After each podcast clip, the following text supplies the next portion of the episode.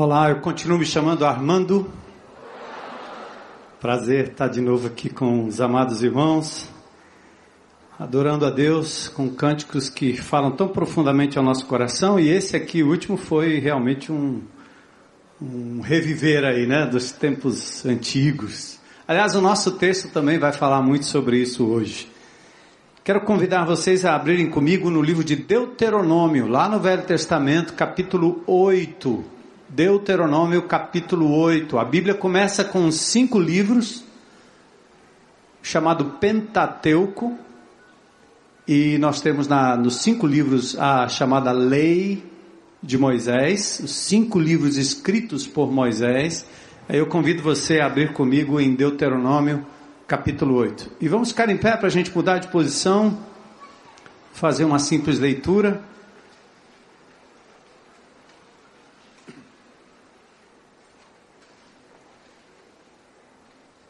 Deuteronômio capítulo 8.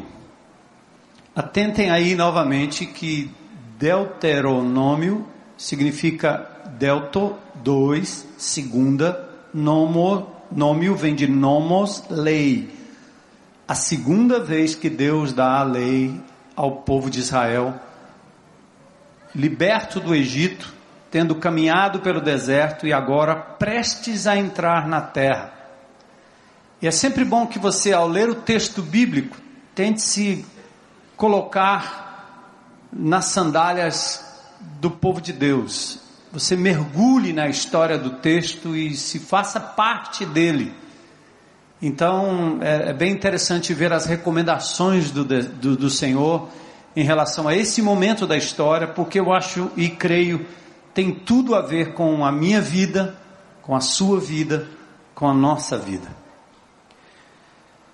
Deuteronômio 8 diz assim o texto: Tenham o cuidado de obedecer a toda a lei que hoje lhes ordeno, para que vocês vivam, multipliquem-se e tomem posse da terra que o Senhor prometeu com juramento aos seus antepassados.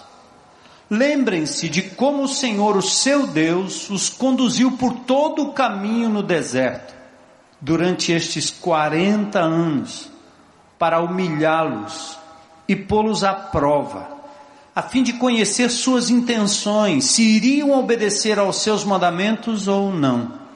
Assim, ele os humilhou e os deixou passar fome, mas depois os sustentou com maná que nem vocês, nem os seus antepassados conheciam, para mostrar-lhes que nem só de pão viverá o homem, mas de toda a palavra que procede da boca do Senhor.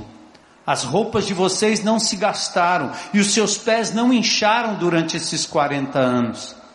Saibam, pois, em seu coração, que assim como um homem disciplina o seu filho, da mesma forma o Senhor, o seu Deus, os disciplina. Obedeçam aos mandamentos do Senhor, o seu Deus, andando em seus caminhos e dele tendo temor. Pois o Senhor, o seu Deus, os está levando a uma boa terra, cheia de riachos e tanques de água, de fontes que jorram nos vales e nas colinas. Terra de trigo e cevada, videiras, figueiras, romanzeiras, azeite de oliva e mel. Terra onde não faltará pão e onde não terão falta de nada terra onde as rochas têm ferro e onde vocês poderão extrair cobre das colinas. Depois que tiverem comido até ficarem satisfeitos, louvem o Senhor, o seu Deus, pela boa terra que lhes deu.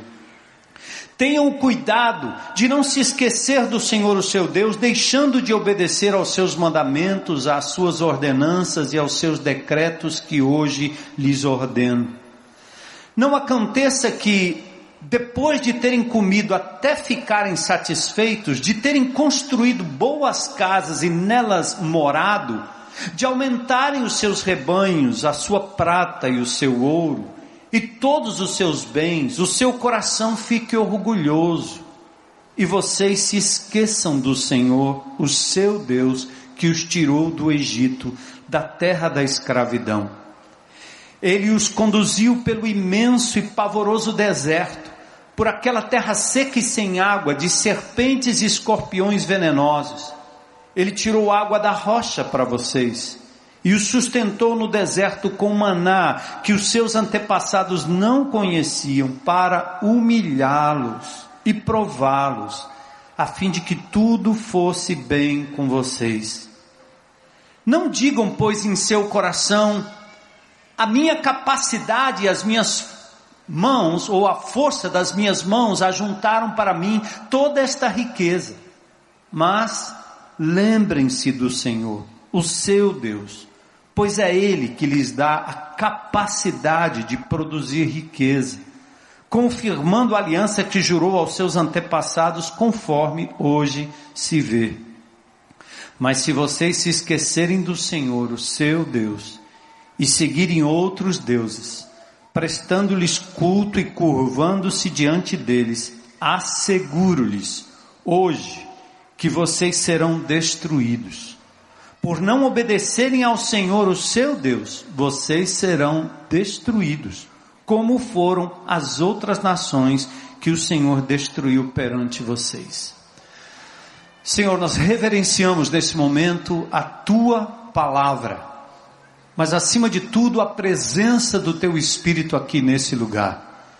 Pedimos que a tua misericórdia nos alcance, que o Senhor nos dê a oportunidade, o privilégio de colocarmos a nossas, nossa mente e o nosso coração a dispor da ministração do teu Espírito para que a tua palavra, Senhor, nos diga não apenas o que o Senhor é, ou quem o Senhor é, o que o Senhor fez e tem feito por nós, mas que nos dê também, Senhor, constrangimento para que a gente possa responder em obediência, dizendo: Senhor, eis-me aqui, que queres que eu faça? Ajuda o teu povo a responder segundo a tua vontade e continuar como peregrinos nesse mundo, mas experimentando o descanso da tua presença e almejando o dia em que estaremos com Jesus para sempre, na glória. Pedimos-te, ó Pai, esta noite, que o teu poder e a tua graça nos alcance e que o Senhor me use para a glória do teu nome apenas, pois é o que te peço em nome de Jesus. Amém. Amém. Podem sentar. Lições do deserto. 40 anos, 40 dias, 40 semanas, 40 minutos, 40 segundos. Quem aqui não tem passado por um deserto? Em vários sentidos. O texto aqui retrata o povo de Israel prestes a entrar na terra prometida. Quase 40 anos de deserto marcado por lutas, perigos, tribulações, escassez, milagres, desespero. Moisés leva o povo até o chamado Arabá, uma região montanhosa e desértica, de frente ao mar de Sufi, que não é um mar no sentido literal de águas, mas a palavra Sufi significa aquele junco, aquele aquela planta bem característica de lugares brejados. Existe na vala do Mar Morto, tanto ao norte quanto ao sul, uma espécie de resquício de lugar úmido, onde o junco cresce. Eles estavam bem próximos da terra prometida. Deserto de Arabá, mar de junco. A herança prometida estava mais perto do que nunca. E Deus decide dar uma segunda versão da lei, símbolo da nova oportunidade que Deus deu a Israel. Deus sempre me dá, Deus sempre nos dá uma nova chance e uma nova oportunidade. Porque Ele está simplesmente renovando a aliança que Ele fez com Abraão. Que através dele, nele, as famílias seriam benditas a promessa do Messias seria cumprida. Mas a incredulidade deixou que alguns morressem lá no Egito antes de saírem. Outros no meio do caminho, certamente, decidiram voltar atrás. Era demais para eles. Muita provação, muita perda, muita privação. Enquanto outros, mesmo murmurando, não entendendo e reclamando, experimentaram o milagre da provisão, até que por teimosia morreram no deserto sem experimentar a terra prometida. Ou seja, tiveram o sonho da conquista antecipado pela morte. Aliás, não experimentaram do sonho. Eles não experimentaram do descanso prometido pelo Senhor. E amados, atentem comigo só para começar o paralelo. A nossa vida também é como um êxodo. Em um determinado momento da nossa vida, da minha vida, nós estávamos presos debaixo de um jugo, um jugo do pecado, um jugo da, do, do vício, da malícia, o jugo da codependência de pessoas e coisas. Estávamos amarrados. Eu estava contando a história de um amigo meu que eu tive a oportunidade de socorrê-lo em duas instâncias. Duas instâncias cruciais da sua vida.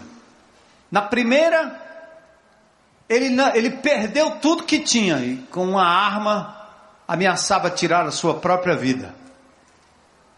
Depois ele ganhou muito dinheiro. E com a mesma arma ele aponta para a cabeça e dizia: Não vale a pena viver quando se tem muito dinheiro, porque os amigos são só interesseiros.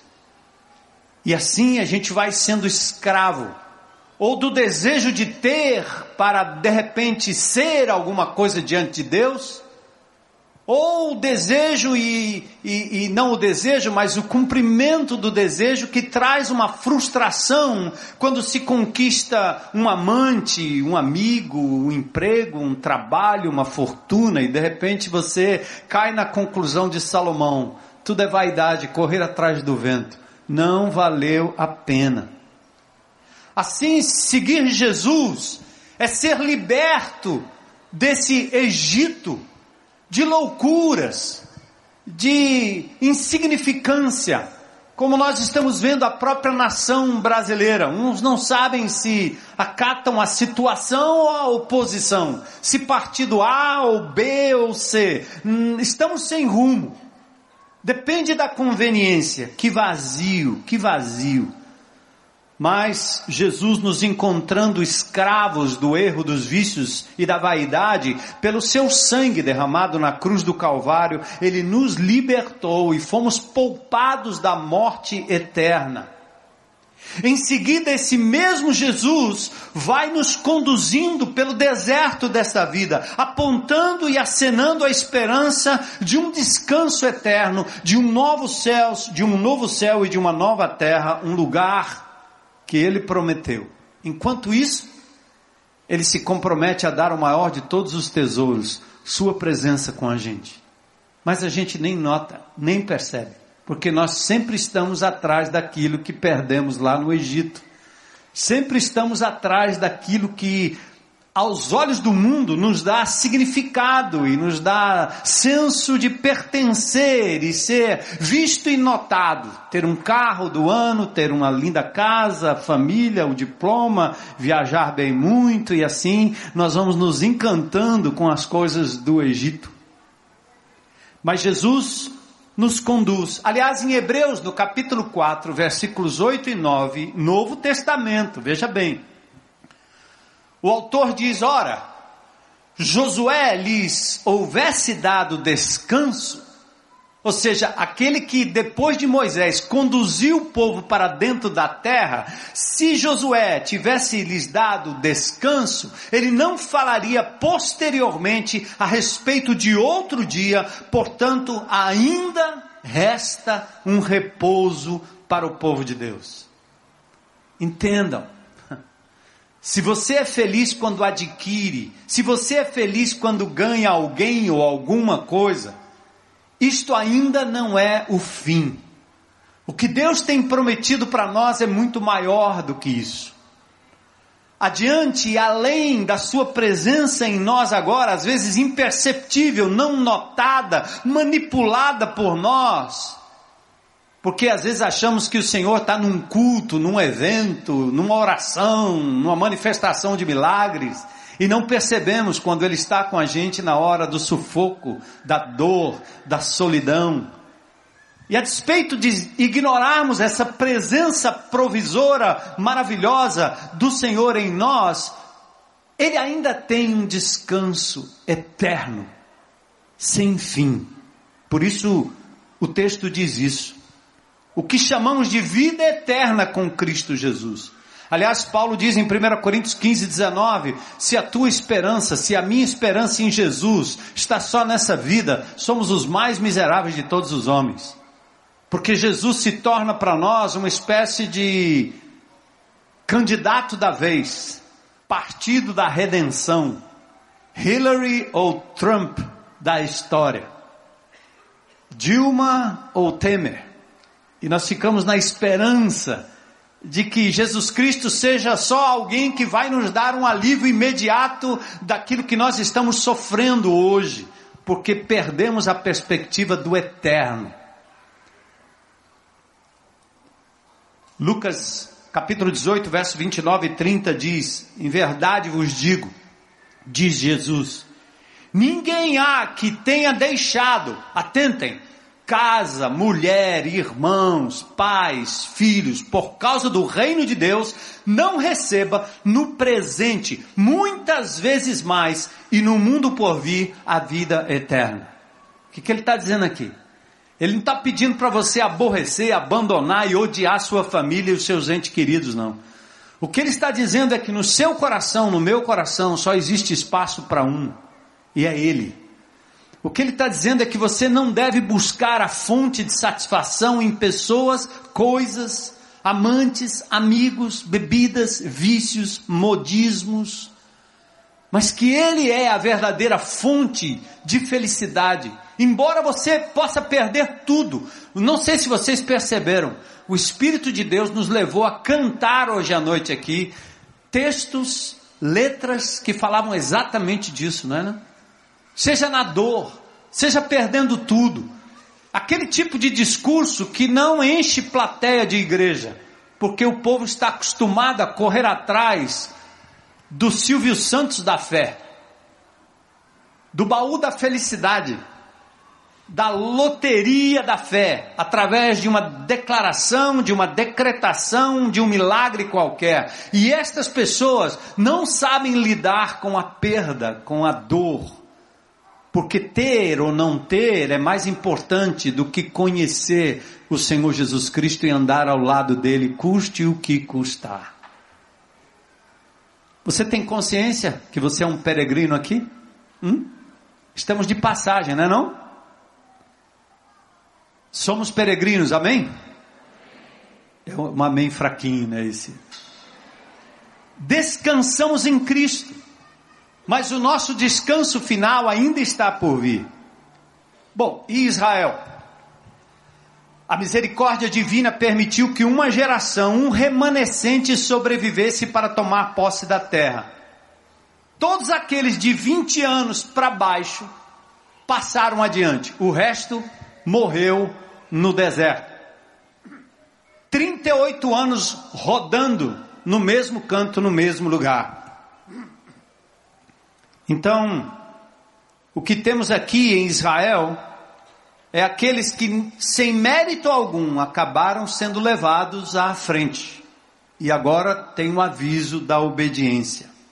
Então, amados, nós temos adiante de nós grandes desafios. Desafios no nosso planeta desafios no país, na cidade, no bairro, na sua família, na minha família, na minha própria vida, sua própria vida, do ponto de vista espiritual, emocional, físico. Você tem grandes desafios.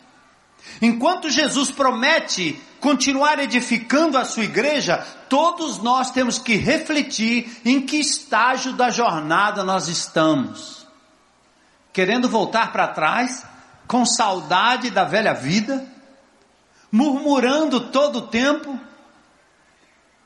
pegando nas vestes do Senhor para que Ele lhes dê mais pão, mais cura. De quê? Ou será que você de verdade está pleno e satisfeito com o fato de que Ele continua sendo bom, Ele continua sendo Deus. E na semana passada nós cantamos, Ele não desistiu de nós. Esta semana nós lembramos num jantar com amigos que há mais ou menos, ou mais de 10 anos atrás, nós saímos com um grupo aqui da igreja, 50 pessoas, e fomos para o deserto do Jalapão. Entramos ali numa, numa cidade, num local qualquer, e o povo se comprometeu a andar mais ou menos 32 quilômetros no deserto. A ideia era sair duas da tarde, chegar às quatro, cinco horas da tarde. Foram chegar às quatro da manhã do outro dia. E eu estava indo por um outro lado com os caminhões, carros, levando a bagagem do povo. E quando nós chegamos lá, não conseguimos chegar até o lugar aprazado. E eu saí com mais dois à noite. Andamos sete quilômetros para dentro de um deserto para tentar encontrar com aquele povo. Que luta! Eu não sei quanto. Tem alguém aqui que estava lá naquele dia? Não sobreviveu ninguém. Jojo. Valeu, Jojo. Mas eu sei que, olha, não foi fácil. Vivenciamos uma pequena amostra do deserto, do que acontece com o ser humano frágil numa travessia de deserto. O deserto nos ensinou muitas lições, dentre elas o valor do grupo solidário e determinado a continuar em rumo ao alvo. Mesmo os que sofreram, jamais se esqueceram das lições. Para os judeus, o deserto foi uma ferramenta de aperfeiçoamento que os preparou para novas conquistas e uma melhor percepção da presença de Deus. Então preste atenção. Tá difícil, tá doendo, tá deserto. O Senhor está permitindo que você tenha uma melhor percepção da presença dele. Não desista. Não desista. O deserto aqui, no caso, era o deserto do Sinai. A palavra Sinai quer dizer terra da lua, uma península montanhosa que une dois continentes: o continente africano e o continente asiático. Está entre dois golfos, o Golfo de Suez e o Golfo de Acaba. Lugar inóspito, hostil, Deserto como Saara, como as dunas, como Sinai, Judéia, Lençóis, Jalapão, Atacama, Ushuaia, grandes desertos. Lugar de pedras, areias, vegetação rasteira, feras, serpentes, escorpiões, secura, frio, calor. Parece com o Brasil mesmo. Lugar difícil. Lugar de desolação, deserto é lugar de solidão, mesmice, desconforto, temperaturas extremas, extremo calor, extremo frio, incertezas, limitações físicas, limites extremos, vazio, sem segurança. Todos vivemos o nosso deserto situações de transição entre aquilo que a gente sonha alcançar e aquilo que temos que passar antes de alcançar o que foi prometido. Felicidade, descanso, prazer, abundância, coisa que nós buscamos. Mas existe um deserto. E eu volto a repetir: 40 anos 40 meses, 40 dias, 40 minutos, 40 segundos, qual tem sido o tamanho e o tempo do seu deserto? Para Israel, a promessa era a terra, uma nova etapa, um novo tempo, novas conquistas. E talvez eu possa perguntar para você aqui, é, como se você tivesse no deserto com aquele povo. Você ainda é capaz de crer que Deus tem o melhor para você? Você acredita? Você é capaz de crer num futuro melhor? Quando você olha ao redor, nem sempre, não é? Dá um desânimo. Será que você é capaz de acreditar na restauração das coisas e das pessoas que estão ao seu redor? A própria restauração, a sua, do seu marido, do seu filho, do seu pai, do seu vizinho, do seu inimigo? Você acredita em novas conquistas? Você acredita na vitória do bem sobre o mal, da justiça prevalecendo sobre a injustiça? Você acredita na família? Hoje é dia da família, né? Imaginem as emoções das últimas semanas. Anula, confirma. Recua, incerteza, medo, mercado, aflito, povo angustiado, dinheiro, desemprego, incerteza, queda no status. Quem tinha muito agora não tem nada ou muito pouco. O desafio é privilégio dos que não ficaram no Egito, no mundo, no presídio dos vícios e dos pecados. O desafio é para quem não morreu no deserto, porque mesmo não entendendo tudo, nós prosseguimos. O desafio é para quem creu num novo tempo, carregados pelo Senhor e pela sua provisão. Ele continua sendo Deus, ele continua sendo bom, ele continua nos carregando no colo. Então vamos celebrar. Que bom! Eu olho para cada um de vocês aqui, né, ao longo de 32 anos ocupando esse lugar, já foi outro lugar, já foi um cantinho, um pedacinho, não interessa onde, mas eu olho para muitos de vocês aqui e digo assim: "Ah, que bom que você chegou até aqui". Que bom. Que bom que apesar das lutas, das decepções, das incertezas humanas, você creu resistiu, você chegou, ou melhor, você foi trazido pelos braços do Senhor. Celebre, celebre. Diga obrigado, Jesus. Eu pensei que eu estava só, eu pensei que eu não iria conseguir, eu pensei que eu não tinha forças. Mas mesmo que você não creia em Jesus como Senhor e Salvador, saiba, Ele o sustentou até aqui. Ele o trouxe até aqui. Glória a Deus. Glória a Deus. Amém. Para os judeus que estavam em Arabá, de fronte do deserto de Sufi, era tempo de refletir sobre as lições do deserto. O que viveram e o que estavam prestes a viver naquele momento. Três grandes lições. Gravem, guardem. Primeiro, obediência. Segundo, lembrança. Terceiro, provisão. A primeira lição, verso 1 do capítulo 8. Tenham o cuidado de obedecer. Ouçam de novo.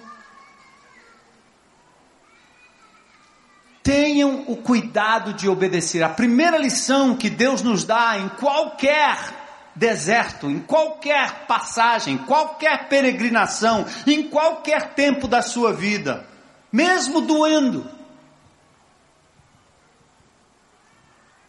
Obediência.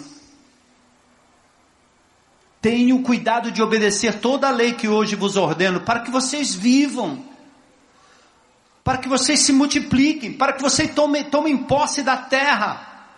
O desafio consiste em atentar, dar atenção ao que Deus tem a dizer, amados, seja o que for, seja como for.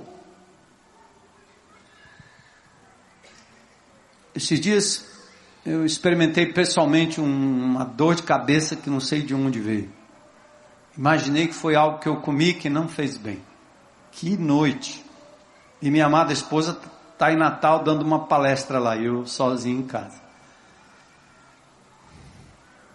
e pensando, eu não sei, quando você tem uma coisa assim, passa um milhão de coisas pela sua cabeça, né? Tá doendo. Será que é? Será que não é? É agora? Não é agora?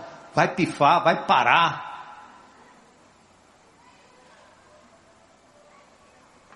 Mas logo você tem que pensar: eu não estou só. E o Senhor me sustentou e me susterá até o dia em que Ele me levar para o descanso eterno. Não acaba aqui. Então, o desafio consiste em atentar ao que Deus está dizendo. Por isso é tão importante você ser um amante dessa palavra, você fazer o seu mapa. É tão importante você abrir a palavra de Deus e fazer a pergunta: o que Deus está me dizendo? Não estudar a Bíblia, mas encontrar Deus na Bíblia. Não esperar que um guru, esses dias eu estava vendo um, um, uma seita ou um grupo hindu, aliás indiano, da Índia, adorando um, um livro, um livro.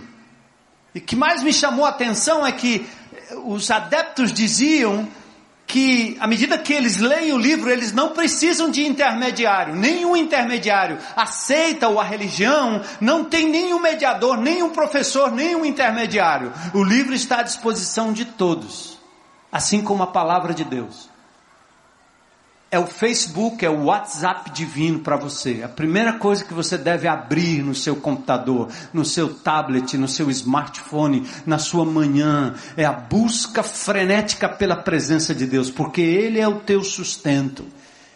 E se você não ouve o que Deus está lhe dizendo, você vai obedecer o quê? O pastor? A igreja? O padre? O papa? Lula? Temer? Quem? Vai obedecer a quem? Teu pai, tua mãe, teu primo, teu irmão, a moda, os amigos, a empresa, a quem você obedece? A quem você entrega sua mente, seu corpo para obedecer? A tua gula? A tua incapacidade de se controlar emocionalmente, espiritualmente, fisicamente, a tua vaidade? Quem? A quem você obedece?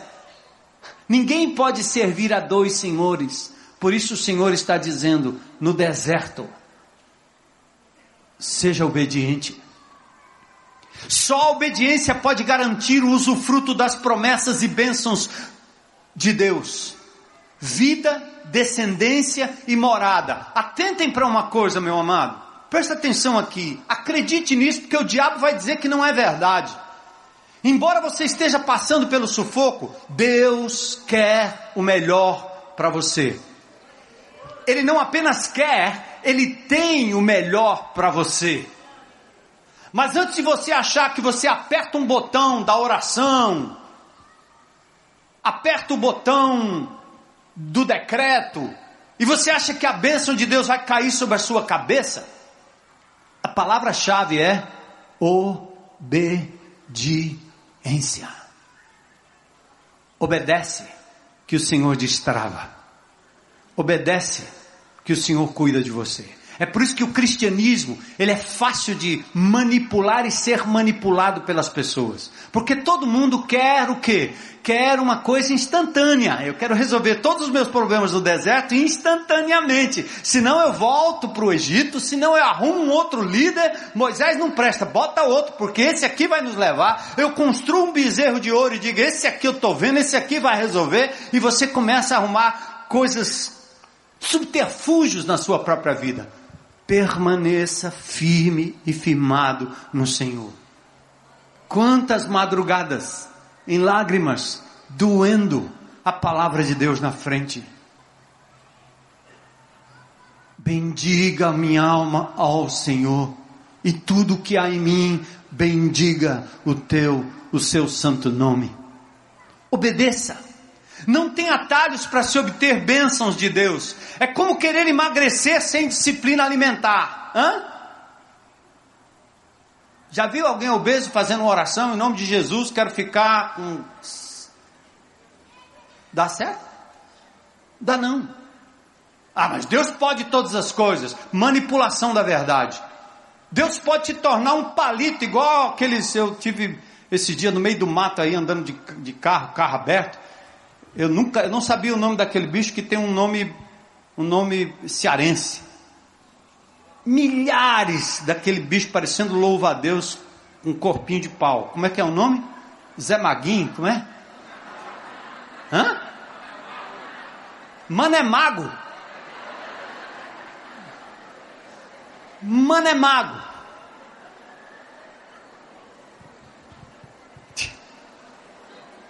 Foi tão engraçado que eu até perdi o, a ilustração do Manemado. Ah, para me livrar daquilo. Não tem atalhos para as bênçãos de Deus.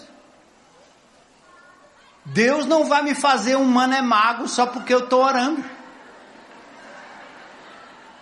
O máximo que ele vai fazer é abrir o teu estômago, fazer uma redução e você vai começar a tomar um copinho, igual o Daniel da Ritásia. Melhor aí, Daniel. Ou então Deus está dizendo o quê? Obedeça, disciplina. Você sabe o que eu quero de você. É tão espiritual comer bem, comer certo, do que você passar a noite em vigília ou fazer o que quer que você seja. Você faça. E toda vez que eu digo isso, lembre-se, eu amo estar na presença de Deus em oração. Eu amo passar a noite ou tempos orando ao Senhor. Não faço tanto quanto deveria. Mas eu não, o que eu estou dizendo aqui, isto não é o, este não é o caminho. O caminho é obediência. Por isso o profeta diz: obediência quero e não sacrifício. Então atentem, atentem. Não tem atalhos para se obter a bênção de Deus. Ah, mas eu fiz algumas coisas que o Senhor pediu. Mas você não fez tudo. Obediência parcial não serve. Deus tem seus meios. Graça e obediência andam juntas. Ele provê, ele dá a provisão, ele provê o livramento, mas você acessa o livramento pela obediência. Êxodo capítulo 20, quando nós temos o decálogo, os dez mandamentos. Como é que ele começa? Eu sou o Senhor teu Deus que te tirei da terra do Egito, da casa da servidão. Aleluia! Aí ele diz: Não terás outros deuses diante de mim, obedeça. Graça, eu sou o Senhor, eu te tirei. Obediência, não adore outros deuses terra dada, vitória antecipada, promessa feita, não se torna posse por decreto humano, por voz de comando, por mágica instantânea, mas precisa obediência e disciplina, chave, como fez Jesus, a si mesmo se humilhou, Filipenses 2, 8 e 9, tornando-se em semelhança de homem, tornou-se o que, gente? Obediente, até a morte. Ele obedeceu o pai mesmo em face da morte. Ele estava resignado e pronto a ir a Jerusalém por amor. Descanso e promessa divina vem pela disciplina diária, a disciplina de andar com Deus, buscar amá-lo acima de todas as coisas, amar os que são dele e proclamar o seu nome. Não tem atalho. A segunda lição. A primeira é a obediência. Obedece, meu irmão, obedece.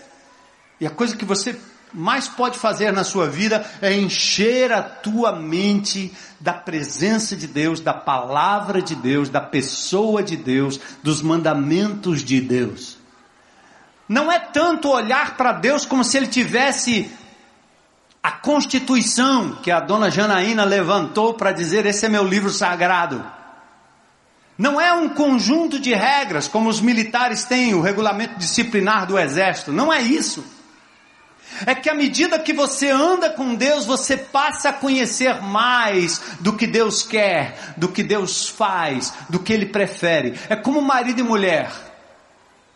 Quando você começa a andar, tem coisas que eu basta e insinuar, minha esposa já sabe. Ela não, não precisa dizer, a gente já sabe. Quando a gente anda junto é assim, a gente já sabe, já sabe.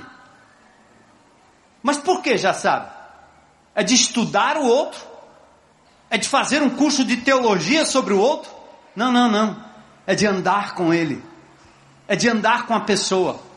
Você anda com Deus dia a dia, na palavra, sozinho, pessoalmente, com o Espírito de Deus, e você vai começar a ter a sua mente impregnada da vontade de Deus, como os valentes de, de Davi. Bastou eles suspirar e eles correram buscar água, nem perguntaram se ele queria água ou não, estava na cara. Quando você anda com alguém mais de perto e tem intimidade com Deus, não intimidade com a igreja, não intimidade com o pastor, não intimidade com o padre, não intimidade com a senhora, não intimidade com a religião, mas intimidade com o Senhor Jesus Cristo, Sua palavra, Deus vivo, Espírito de Deus que habita em nós. A obediência decorre disso. Então vamos lá, igreja. Anda com ele. Segunda coisa, lembrança. Verso 2: Lembre-se de como o Senhor, o seu Deus, o conduziu por todo o caminho. A renovação do pacto, Deuteronômio, vem de um contexto de exortação à memória.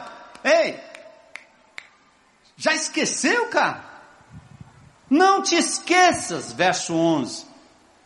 Verso 18: Te lembrarás. Verbo forte no hebraico, zahar, lembrar, lembrar, lembrar, lembrar, lembrança.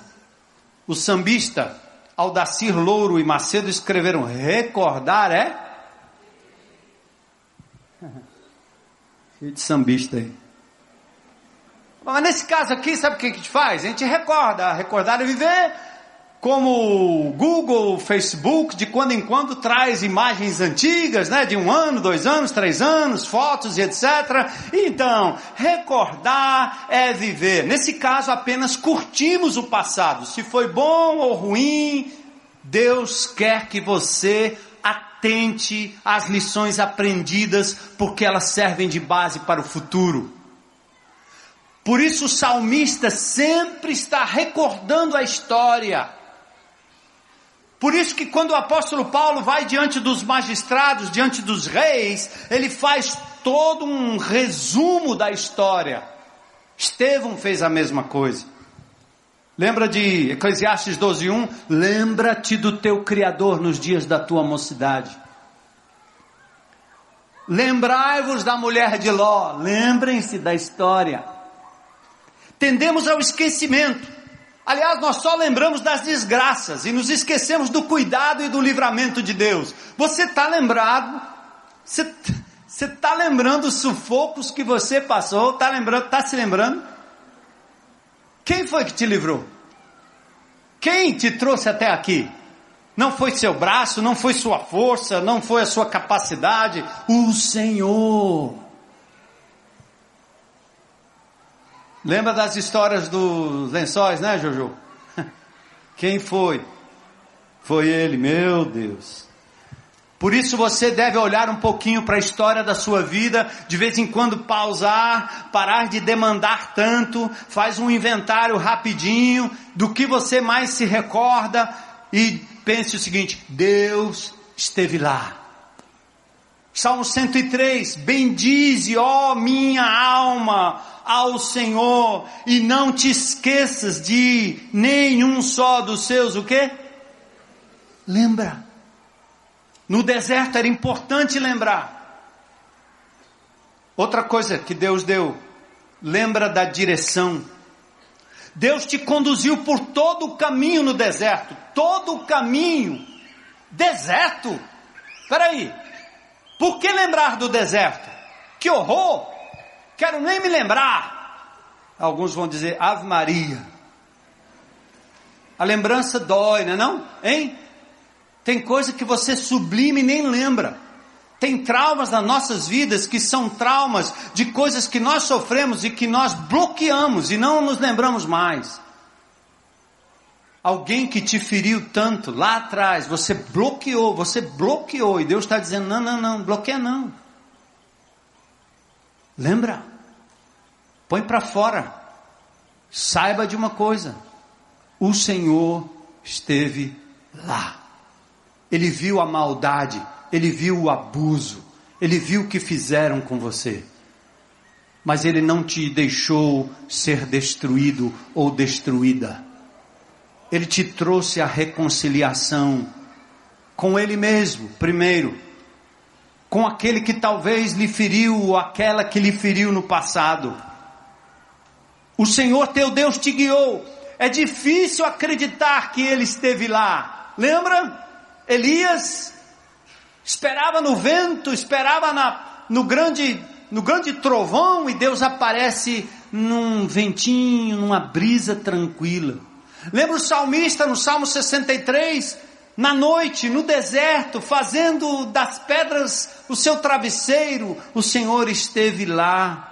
Lembra no Espírito de Deus no deserto da Judéia com Jesus sozinho, sozinho, sozinho, o diabo tentando, tentando, tentando, o Espírito de Deus esteve lá, Deus estava lá e lembra, Deus está aqui agora com você.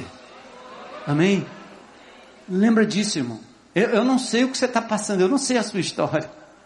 Mas o Espírito de Deus sabe, Ele está fazendo você lembrar de uma coisa. Ele esteve com você lá e Ele está com você agora também.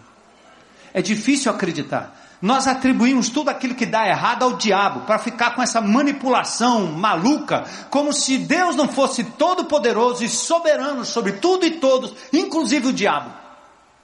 Ele pode tentar, mas ele não vai deixar você prostrado no chão, porque o Senhor é maior do que ele.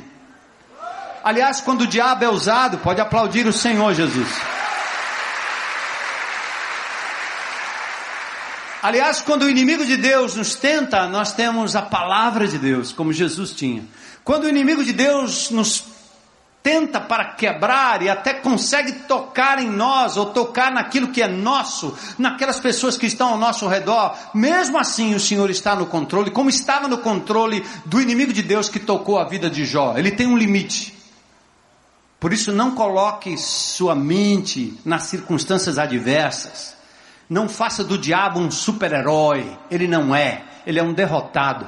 Coloque os teus olhos naquele que está à direita do Pai em majestade, Jesus, que na cruz, na ressurreição e na ascensão recebeu um nome acima de todo nome. E esse mesmo Senhor está com você no deserto. Aleluia. Ah, a gente lembra das feras, da doença, do tentador, dos obstáculos e nos esquecemos de Deus. Lembra de Agar no deserto? Sara despreza aquela mulher e ela corre para o deserto. E lá no deserto, lá na boca daquele poço, o Senhor vai ao encontro daquela mulher desprezada o anjo do Senhor, diz o texto em Gênesis 16, 7, o anjo do Senhor achou-a no deserto. E ela diz: Tu és o Deus que me vê. Você é capaz de dizer isso como H? Tu és o Deus que me vê, mesmo no deserto. Assim foi com Davi, com Elias, com Jesus, com Paulo, com João na ilha de Pátimos. Todos temos experimentado da provisão divina no meio do deserto. Todos esses 40 anos, verso 2. O Cronos e o Kairos são de Deus. O relógio e a intervenção divina pertence ao Senhor. O tempo é dele. Abacuque chegou a dizer, e você pode até gritar, dizendo: Até quando, Senhor, nós vamos suportar como nação tanta bandalheira, tanta roubalheira, tanta corrupção, Senhor? Até quando? Às vezes parece uma eternidade, dias, meses, anos, tudo parece muito igual, sem nenhuma variação, nenhuma mudança, sem nada de extraordinário. Perdemos conta do tempo, mas Deus não perdeu a conta do tempo. Mil anos para Ele é como um 40 dias como 40 segundos. Sua ampulheta não entope, não atrasa, nem adianta. Ele tomará o tempo que for necessário para nos aperfeiçoar, nos humilhar e nos disciplinar. Pode até doer, mas é Ele. Está pronto? Pode até doer, mas é Ele. Eu acho que ninguém apanhou tanto da mãe quanto eu. Meu pai, um sergipano baixinho, ele só me acertou uma vez com uma colher de pedreiro na cabeça. Porque ele ficava lá na construção, construindo lá, e eu, eu trazia massa para ele, adolescente, né? E aí ele gritava lá, a massa mole.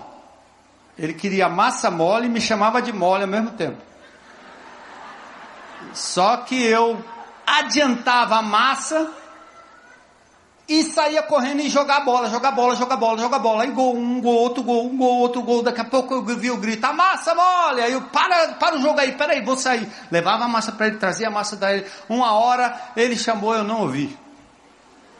E o sergipano desceu a escada, foi até o portão, ficou me olhando jogar bola e disse: a massa mole. Quando eu passei, pum, minha mãe me disciplinou de todo jeito. Santa mulher. Eu louvo a Deus, porque se sou o que sou, por algum mérito, pela graça e misericórdia de Deus, foi porque alguém me amou a ponto de dizer que eu precisava de disciplina e de limites na minha vida. Mesmo na época em que nem se falava em palmadas, minha mãe deu mais do que palmadas. Hoje ela seria presa e eu talvez também no IPPO ou em outros locais por aí. Não acho que esse seja o único método, mas presta atenção: nenhum pai que ama o seu filho deixa de impor limites. Nenhuma nação, nenhum cidadão, nenhum governante que ama o seu povo deixa de reforçar as leis e impor limites. Por isso que nós ficamos com essa hipocrisia de que a família não pode disciplinar a criança e nós ficamos gritando do lado de fora por impunidade. É o problema do século. O que que você acha que uma mãe ou um pai com muito amor no coração deveria fazer com os nossos políticos? Como diria minha neta, de pepina, vovô. Disciplina. Para muitos, cadeia mesmo. Punição justa. Tratamento humanitário, sim. Mas eles precisam ter ideia de que existe limite naquilo que se faz. E se nós exigimos isso como seres humanos, a despeito das nossas incoerências, saiba que Deus nos permite viver no deserto, passar pelo sufoco que nós passamos para o nosso aperfeiçoamento. Por isso, verso 2 ele fala do propósito para humilhá-los, pô-los à prova, saber suas intenções, se vocês iriam obedecer os meus mandamentos ou não. Humilhar aqui não é humilhação de que colocar no lugar onde você não deveria estar, mas te tirar da soberba, de achar que você é o super-homem, a super-mulher, de achar que você que conquista tudo, que faz tudo, que pode tudo. Não pode, não é assim. Então o Senhor nos conduz no deserto para nos humilhar, provar e revelar. Ele fez isso com os judeus. Os judeus, embora escravizados, se acostumaram com o Egito, seus sentimentos, suas emoções, suas ideologias, seus, suas personalidades, vontades. Sem lei, sem líder, sem futuro e sem fé, acomodados no Egito, os judeus precisavam de um caminho de purificação, de um caminho de ressurreição, de restauração, um CR no deserto.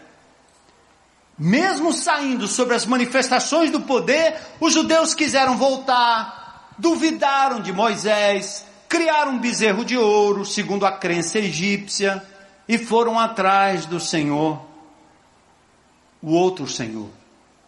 Será que esse povo precisava de cura? E como curá-los, se não através da provação e do deserto? Entenda, irmão. Deus não permite que você passe pelo sufoco para te destruir, mas para te aperfeiçoar, para te disciplinar. Vai doer, mas diga louvado e exaltado seja o teu nome. E se você for esperto o suficiente, adiante-se, olhe a sua palavra, tenha intimidade com ele, ouça o que ele está dizendo, obedeça e antecipe, antes que a vara do Senhor recaia sobre você. E por último, a provisão. A primeira lição, obediência. Para você aprender a obedecer. A segunda lição, para você ter boas lembranças, mesmo dos maus momentos, e poder dizer: O Senhor esteve comigo o tempo todo. E terceiro ponto, a provisão, verso 3. Ele os humilhou, deixou passar fome, mas depois o sustentou com maná. Congela esse texto aí, logo no começo. Deixa, eu preciso fazer isso. Essa igreja tem aprendido as dimensões da soberania divina, divina, sem maquiagem, sem manipulação. Assim, quem os humilhou? Quem, gente? Ele os deixou o quê?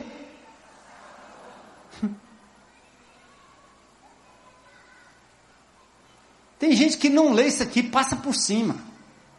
Porque, não, não, não, não, não, não, não, isso aqui, não, não, não, não, não, não, não, não, não, não, não, não. Ele fere e ele sara. Ele faz adoecer e ele cura. Nós, seres humanos, principalmente no século 21, pós-modernos, e nessa ideologia que existe aqui ao nosso redor, nós não suportamos esse Deus aqui. Isso aqui é para poucos. Isso é para aqueles que entendem que nós somos criaturas, Ele é Criador, que nós não temos controle de absolutamente nada, Ele é soberano. E aqueles que não o conhecem como Senhor e Salvador, o Senhor pune ou condena a eternidade sem Ele, o inferno futuro está à disposição. Por isso a gente prega para que as pessoas tenham consciência de que sem Deus o futuro é incerto e vazio, como um indivíduo fissurado numa droga, sem a droga para saciar o resto da vida. Que terrível!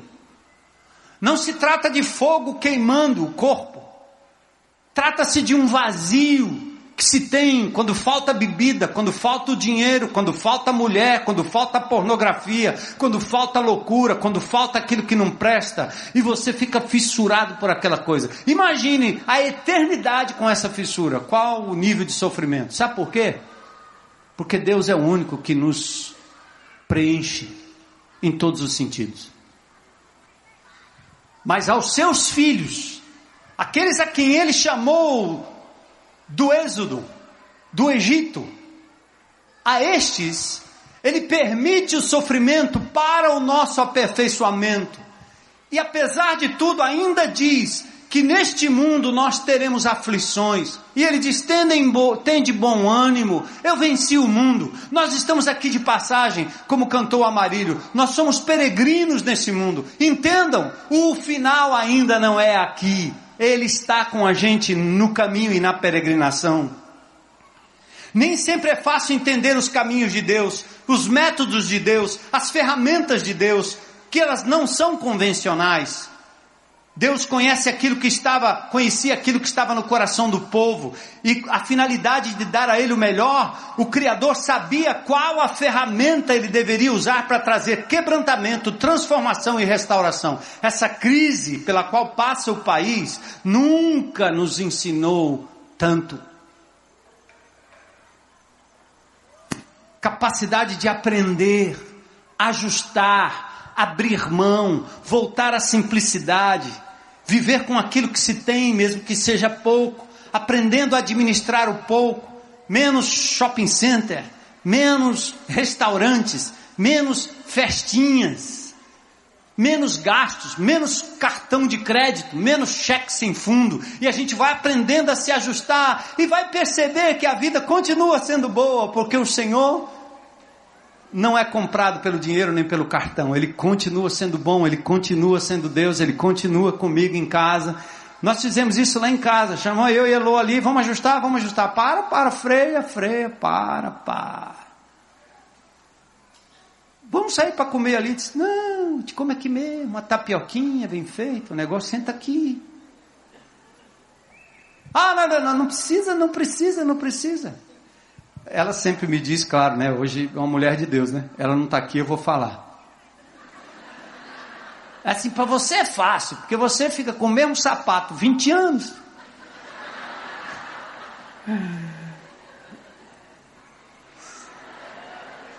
Se estiver me vendo aí, desculpa aí. Mas também não precisa ser uma centopeia, né? Um sapato para cada dia, um sapato para cada cor. Quem sabe na crise você vai lá na sua sapateria e dá uma olhada, quem sabe você pode dar meia dúzia daquilo ali para uns irmãos em Cristo, né? Que vão ficar sem a sandalinha por um tempo. Ele os humilhou, tirou o povo da posição de controle e certeza para a posição de dependência e incerteza. Ele os deixou passar fome, tocou no ponto nevrálgico. Alimento, sobrevivência, questão de honra, fruto do esforço pessoal, agora não mais. Ele os sustentou com maná, ele disse, provisão divina, teste diário, era para aquele dia e não mais. Por que ele fez isso? Verso 3, para mostrar, gente, o que? Que nem só de pão viverá o homem, mas de toda palavra que procede da, da boca de Deus.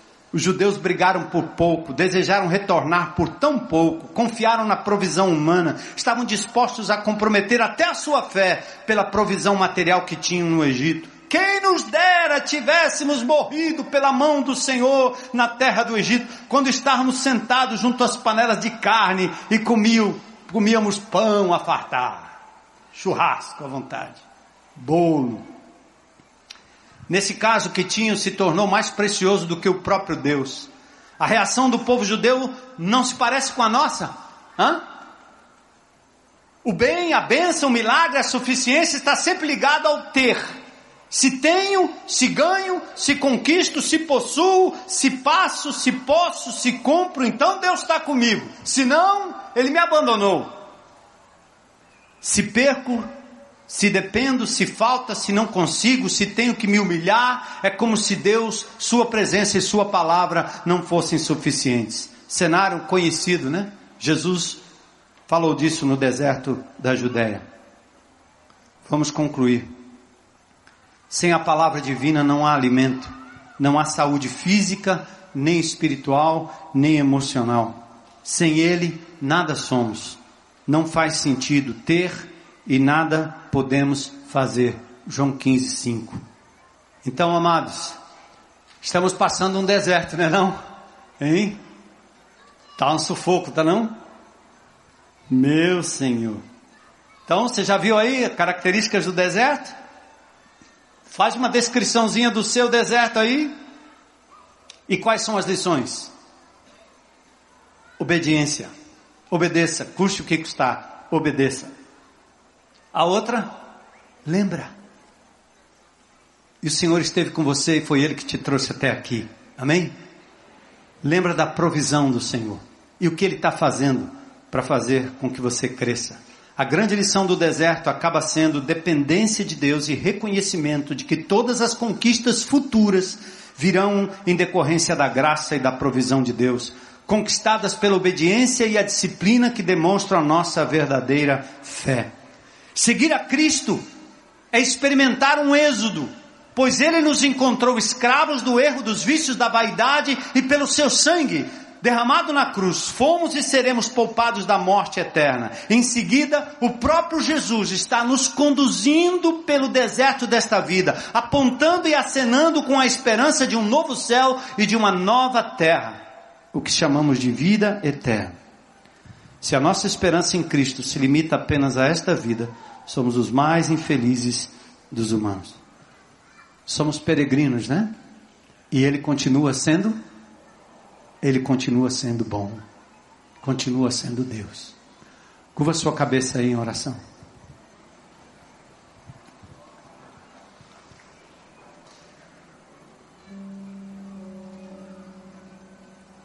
O que Deus te falou hoje à noite? Uma palavra, um versículo, um testemunho. O que ele te falou, meu amado? E a outra coisa é o que é que você vai fazer a respeito disso? Ele continua sendo bom, ele continua sendo Deus presente, ele te trouxe até aqui. Lembra, lembra? Glórias ao teu nome, Senhor. Glórias ao teu nome. Eu quero convidar também aqui qualquer pessoa que gostaria de reconhecer que está ainda talvez lá no Egito, preso, escravo, parece que longe de casa, à deriva, como um navio sem porto, correndo de um lado para o outro, tentando achar felicidade em coisas, pessoas, bens, lutando com a crise, assumindo lados, brigando, defraudando, desfraudando bandeiras, para ver se encontra uma razão para viver. Hoje à noite, Jesus pode te libertar, ser o teu Deus, teu Senhor, teu Salvador. Jesus quer caminhar com você, ainda que seja pelo vale da sombra da morte. Jesus quer te levar nos seus braços. E mesmo permitindo a dor ou as consequências dos erros cometidos, Ele é um Deus que te ama. Ele só quer que você o obedeça e diga hoje à noite: Eu quero Jesus Cristo como meu Senhor, meu Salvador, meu libertador, meu provedor